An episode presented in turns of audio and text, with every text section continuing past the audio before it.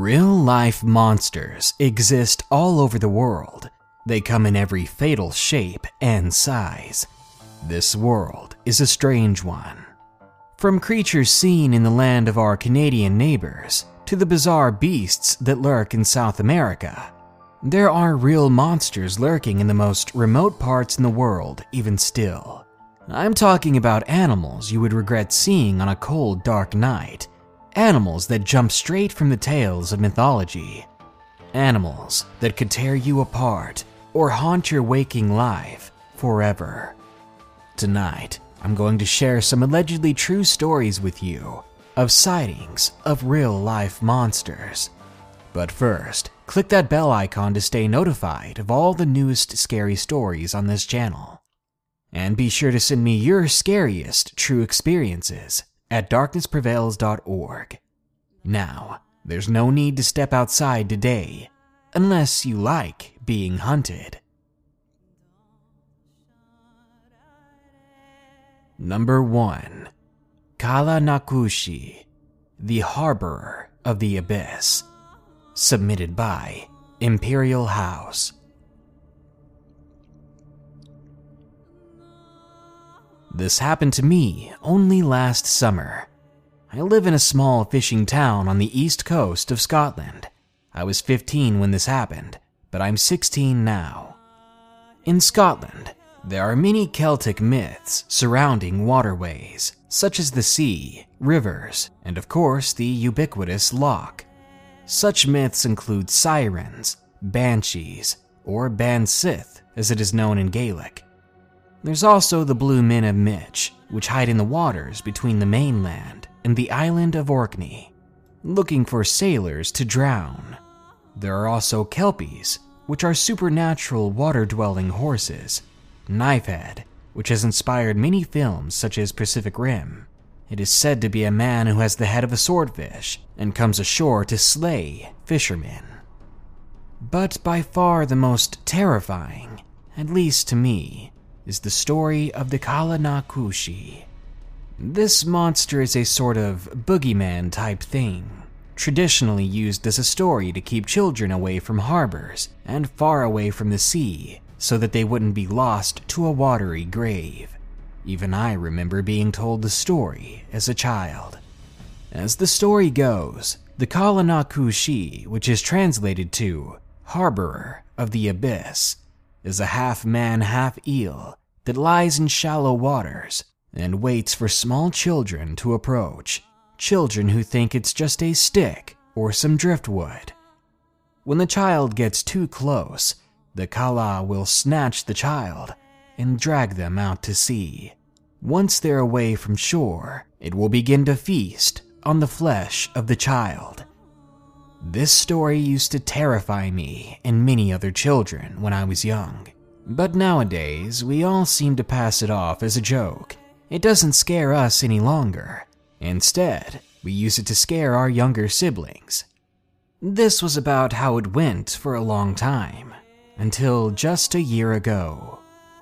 Now, my town was small, but I had a good ring of friends from my school just down the road. We had all grown up with each other and enjoyed each other's company. In the summer, after we were off school, after all those boring exams, we used to head oot on the tune, which more or less means to go drinking with your friends in the evening. In our little group, there was me, my best friend Jamie, and two girls, Morig and Una. I fancied Morig, pretty badly actually, and I tried to impress her all the time. You know, in that cringy, awkward, testosterone way that boys my age often did. The sun was setting that evening, but it was still very warm out. A slight haar or fog was pulling in over the harbor, and the tide was receding. We went and got some chips from the local shop, whilst Jamie and I smuggled in some cans of cider. Jamie and I had decided that tonight was going to be the night that we're going to get some action. We met the girls at the docks, and we made our way down to the shore. The way the harbor was set up meant that you walked down a small red brick road to the main harbor, which housed most of the fishing boats. Then you turned left up onto a stone bridge, and this brought you across an abandoned lighthouse. If you went beyond the lighthouse, there was a small, rickety wooden dock that had not been used since the 1880s. So, as you can imagine, it was in a severe state of disrepair and was out of bounds to the public, or was supposed to be. We walked up to the lighthouse and we sat on the rocks at the bottom while we ate our chips. We laughed and joked, and there was a fair bit of flirting and touchy feely, if you know what I mean. Kids being kids. But just as things were getting heated, a stench of dead, rotting, putrid fish sank into the air. We had smelt it enough times before, but this time it was a lot more dense, more menacing. It didn't seem to go away, just get worse. It was strange to be smelling dead fish at this time in the evening. Usually, the boats leave at about dawn on Monday, and they don't come back until midnight on a Thursday. And today was just Tuesday. So the boats were still gone, and we had no idea where the smell was coming from. Una, the girl hanging off of Jamie's arm, suddenly said she felt sick and she wanted to go home. Upset about the whole situation, Jamie wanted to go too and asked if she needed accompanying. The two soon left, so Morrig and I were alone in an awkward silence. She then went on to say that she was glad they'd gone, because now we could have some more time together, alone. We walked up to the lighthouse, and we peered out at the last slivers of sunset as we finished our cider. We were just casually chatting about rather personal things when suddenly a splash of water caught my attention. Morrig had heard it too, so I wasn't imagining things. We went to look out at the pier where we thought we heard that noise, but we saw nothing. Thinking that it might be someone who was stuck in the water, we quickly jogged down to investigate. I know it sounds bad, but I was quietly hoping it was someone in need of help, so I could show off my heroics to Morrig. But it wasn't. The haar had thickened now, and you couldn't see anything more than five meters in front of you. We were about to leave when the splashing continued. I walked over to the pier, and the smell of rank fish hit me in the face. It was ten times worse than before, probably the worst smell I'd ever smelled. When I looked out over the pier, my heart sank. I'm about six foot three, which is quite tall around here. But this, this thing, it was at least eight feet tall. It was standing on the end of the pier, salty water dripping off of its multiple extremities. Its skin was scaly and brown, and most of it was covered in sea bladders. Its eyes were sunken and lifeless, and it had a gaping, cracked hole where its mouth should have been. The haar surrounded most of the creature, and I could only make out the details of its head, arms, and shoulders. It made a horrific clicking noise, interrupted by hissing. Steam began to rise from its face, if you could call it that. I ran away from that pier. Morrig was clearly distressed. She had heard it too. I took her by the arm, and we ran until we got to the center of town, our breathing heavy, skin covered in goose flesh. We never told anyone what we saw, and it still remains a secret between the two of us. But I have no doubt that what I saw that night was indeed the Kalanakushi. Sadly, Morrig and I don't really see each other anymore, and my friend Jamie moved away. This experience will forever haunt me. Number 2 The Thing in the Storm. Submitted by Dominante. I'm from a small town outside of Tucson, Arizona. We are a little rural out here, so we all have our own kind of lore about where we live. I never really listened to all of that though, because I've always seen myself to be a bit of a skeptic, when it came to those otherworldly occurrences. But something happened just the other day that would change my mind entirely. It's monsoon season here, so we get a lot of heavy rain for a good few days. It's when things begin to cool off a bit and get a little eerie. I was the only one up at the time, as I tend to be a bit of a night owl, and the rain keeps me from sleeping. I never have been able to sleep well during storms, but I digress. I had just finished up a game of Paragon with a bunch of my friends and walked into my kitchen to grab myself something to drink before I headed off to bed to try to sleep. As I left my room, I noticed the motion lights on my grandfather's shed were on. Of course, I brushed it off instantly, because we have a herd of javelina and a pretty large pack of coyotes that live in the desert behind our house. I'm rather observant, so I decided to glance outside to see if I could spot whatever had turned the lights on. I had caught movement just out of range of the lights, as whatever was hiding moved from the front of my grandmother's SUV to the front end of my pickup truck. Right away, my interest was piqued, so I stood at the kitchen window for a while longer, trying to see if I could get a better view of whatever it was, but still I saw nothing. I shrugged and filled the cup that was still empty in my hand, and I turned my back to the window. By then, the rain was coming down pretty hard, and at that moment, a crack of lightning lit up my backyard. And that's when I heard the cry. It sounded like a cross between a cat's yowl and the aggressive bark of a very large dog. My neighbor, who lives a bit behind us, has a large dog who barks constantly, and I thought the sound was just that, as the lightning may have startled the dog. I cast my gaze over my shoulder and caught sight of whatever had made that noise. It was large, but rather thin for its size. It didn't look frail per se, rather, it had the appearance of a runner, a slender yet toned body. It didn't have any hair on it and appeared to be nude, though its lower half was still covered by the front of my truck. Its head was a weird oblong shape with what appeared to be bat ears grafted to its head almost like Marcus if you've seen the Underworld movies. Instantly, I coughed up whatever water I had left in my mouth, and I attempted to look at the creature again. Remember, all of this happened within a few seconds of a lightning strike. As I attempted to get turned around, it ducked back behind the hood of my truck and vanished from view. Thinking I was seeing things, I finished my water and I began to head back to my room. Then I heard a loud thud hit the roof of my house.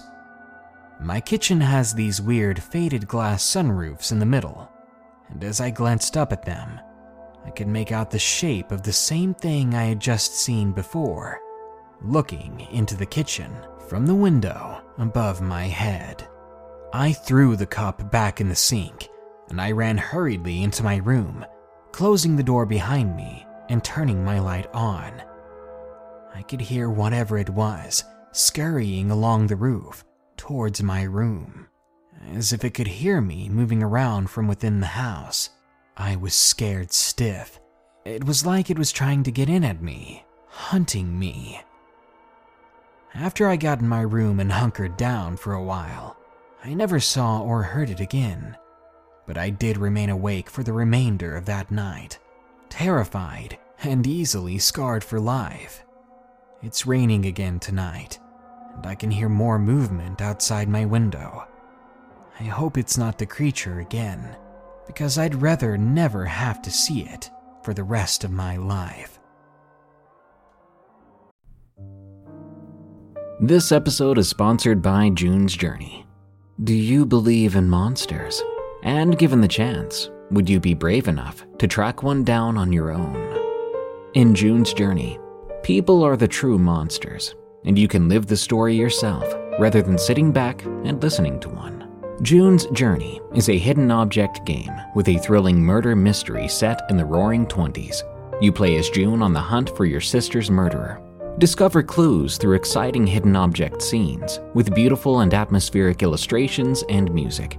Victory brings you closer to new plot points and suspenseful answers. When not hunting for clues, you can customize your own luxurious estate island with gardens, buildings, and decor. Or chat and play with or against other players too, in the Detective Club, where you could even put your skills to the test in the Detective League. June's Journey is both relaxing and fun to play, with my busy schedule, I find it's the perfect game to pick up and play whenever I've got a free moment. It doesn't demand too much time, and it's pretty satisfying solving puzzles quickly and unlocking new clues. Can you crack the case? Download June's Journey for free today on iOS and Android. This is the story of the one.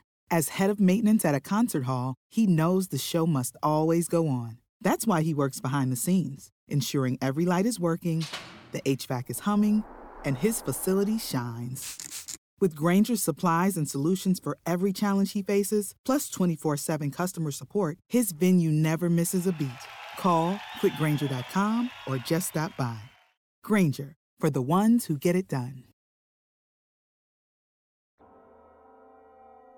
Number 3 The Little People submitted by Kai Jan. I live in Canada, and I am Anishinaabe Ojibwe. The encounter I'm sharing with you today is one of the many strange stories my family has to tell. Ever since I can remember, my siblings and I have been surrounded by spiritual things and have had a good understanding of those that are explainable as many of the elders in my family were medicine men and medicine women.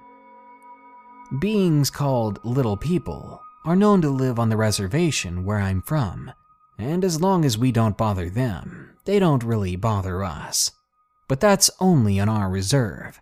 Agreements aren't the same everywhere. Well, this encounter happened to my brother, who at the time was only four years old, and my father 25. Let's call my brother Jake. My dad had just put Jake to bed and decided to watch some TV before he himself went to bed. In the living room was a hallway that led to Jake's room, and where the couch and television were placed made it so that you can't see into the hallway. The whole time my dad tried to watch TV, he kept hearing little steps in the hallway, but thought nothing of it, since we did own a cat named Emily. 30 minutes into watching a movie, my dad began hearing the little steps once more, leading into my brother's room. This time, just as quick as the footsteps started, they ended. About 10 seconds later, my dad heard this strange and startling, gurgling, whooping sound, like a hyena, but toned down a bit. And all the while, my brother was crying and screaming. The sound of this chilled my dad to the bone, so he was grabbing the nearest blunt object he could find when he heard whatever scared my brother jump from his bed and run out of his room. When my dad reached my brother, Jake began rapidly repeating, There was a little man on me. There were little people in my room. Then he began to gesture with his hands, trying to show how tall the little man was. My dad seems to think that the little man is Jake's spiritual guide. Ever since my brother told us the little man isn't hostile, rather friendly, but I don't know if I believe that. A friendly being doesn't try to scare you and make you cry and scream. Jake's now 24, and he hasn't seen little people for a couple of years now, and all I know from this experience is that I hope I don't meet a little man myself. Number 4 The Duende. Submitted by Mario T.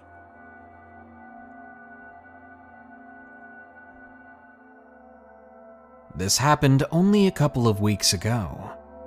I'm 14. I was with a group of friends of mine at a party. We're in high school and have been involved in a few parties here and there, but nothing like this. It was me and my best friend and six other friends. We were in the back of the house, and kids were already leaving. We were talking about girls and things like that, typical high schooler things. During the middle of the conversation, I began to drift off into my own thoughts, daydreaming about a certain girl that I had a crush on. What I didn't know is that my eyes began to wander at another house across the way. I was staring at it, and I saw their fence, and what I saw next snapped me back to reality extremely fast. I saw something moving. At first, I thought it was just a cat or something like that, but then it crawled out from under the fence, and I felt my mouth open wide. It looked like a dwarf, but really short and extremely skinny and wrinkled.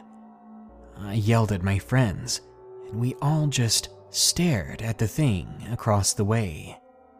Then suddenly, one of my friends took off, running towards the thing, yelling back to us that we need to catch it. All I could think was, is he crazy? Even still, thanks to the peer pressure, we all began to run towards it. When it saw us coming towards it, it ran away. We were all chasing it, trying to catch up to it, and we were jumping over each other, trying to get at it, like it was some childhood game. Until finally, my friend caught the thing by the legs, so by then, we were really up close when we saw the thing in its entirety. The thing had no hair, and its head was very veiny and pale. But its eyes were all black, and its mouth, well, I thought it was a mouth. Instead, it was just stitches, like someone had stitched its mouth shut. It sent shivers down my spine, and my friend held it still in his right hand by the foot. But I couldn't help but realize that if I had held it in my hand, I would have let go pretty fast. But then the thing, letting out a scream, actually began to open its stitched mouth, and it looked like toothpaste stretching between your lips when it opened. It reached out, attempting to bite my friend, who flinched and let go at the same time.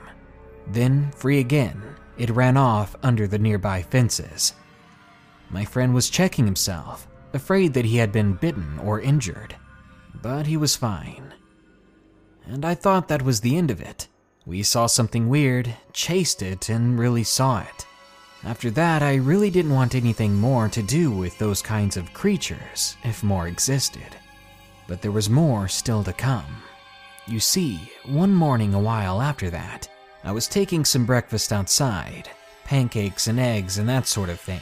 When I left the pancakes on my chair and went back in to grab my eggs, when I came back out, I kid you not, I saw a withered and thin hand reach out from under my chair and grab one of the pancakes. Then, whatever it was, bursted out into the open and ran away. I got a good look at the thing. It was the same creature we had seen the other night. Sure, this may sound funny, that some mythical creature is stealing my pancakes, but to be completely frank with you, these experiences are terrifying to me, nothing less than scary. I think what we've been seeing is a duende, a creature of Philippine or South American folklore. They're small, dwarf like beasts that crawl on all fours, and their skin looks withered, as if they'd been burning or rotting. I can tell you one thing I want to get as far away as possible from any more animals like that. And number five Lizard Thing in the Woods. Submitted by Redix Dragon 12.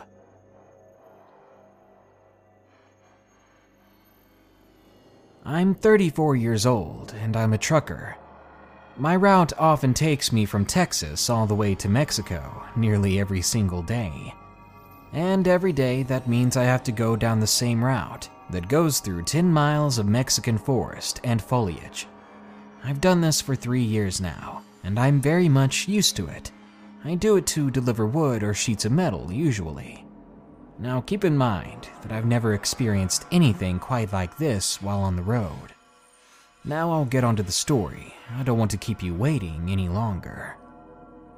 As per usual, I was making my drive through the 10 miles of forest on a very empty road. While I was driving, I was about halfway through the forest when all of a sudden I hit something with my truck. There was a sickening thud as something hit the front of it, and I heard a loud scream. It sounded like a bear's growl or some sort of distorted or pained coyote. I was confused. I've never heard anything like it. I slowly got out of my truck, bringing the keys with me, and I was expecting the worst. I was hoping whatever it was wasn't hurt, so I looked all around my truck, but there was no mark or scratch from it, no animals hurt nearby. That was more eerie than confusing. When I was about to get back in the truck, I heard very quick and light footsteps behind me. I turned around as fast as I could, and I wish I hadn't. It was shaped like a man, but it had red and pink scales like a lizard or snake. It had gills on the side of it where the chest was supposed to be, and it had very long arms, followed by hands with claws on the end. But the head was the part that I was focused on, that I was transfixed on. The head was more of the shape of a catfish, with long and sharp, pointy teeth.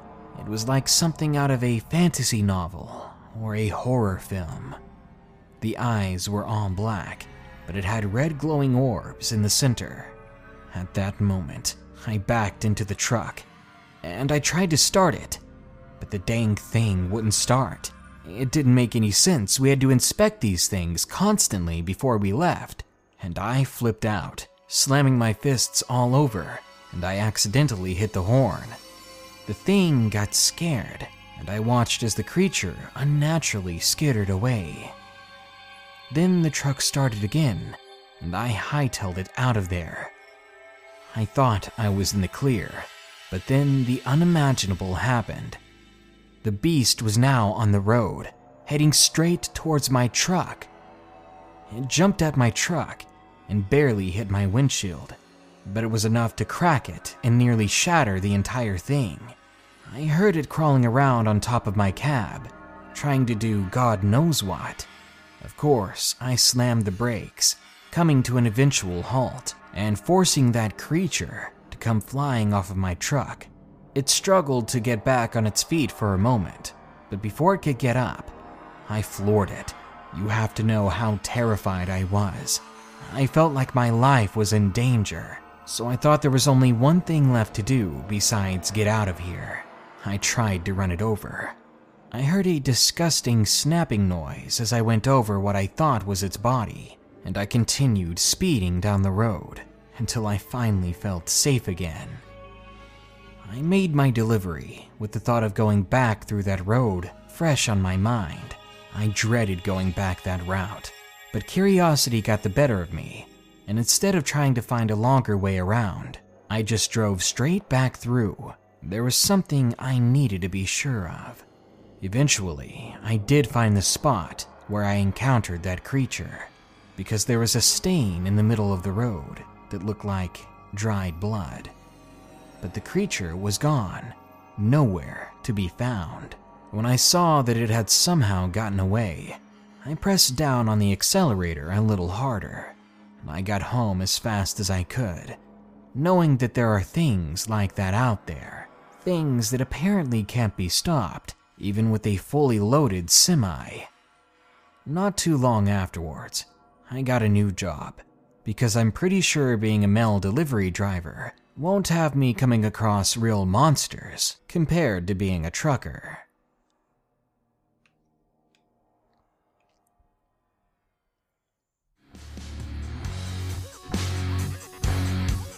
The next time you find yourself in the great outdoors, enjoying the scenery and the fresh air, don't ever forget that one famous ancient phrase Dang nature, you scary! Because nature really is terrifying. There are creatures out there getting hungrier by the minute. Hungrier means more desperate. More desperate means people might begin to be targeted as prey. That could be you. it could be me.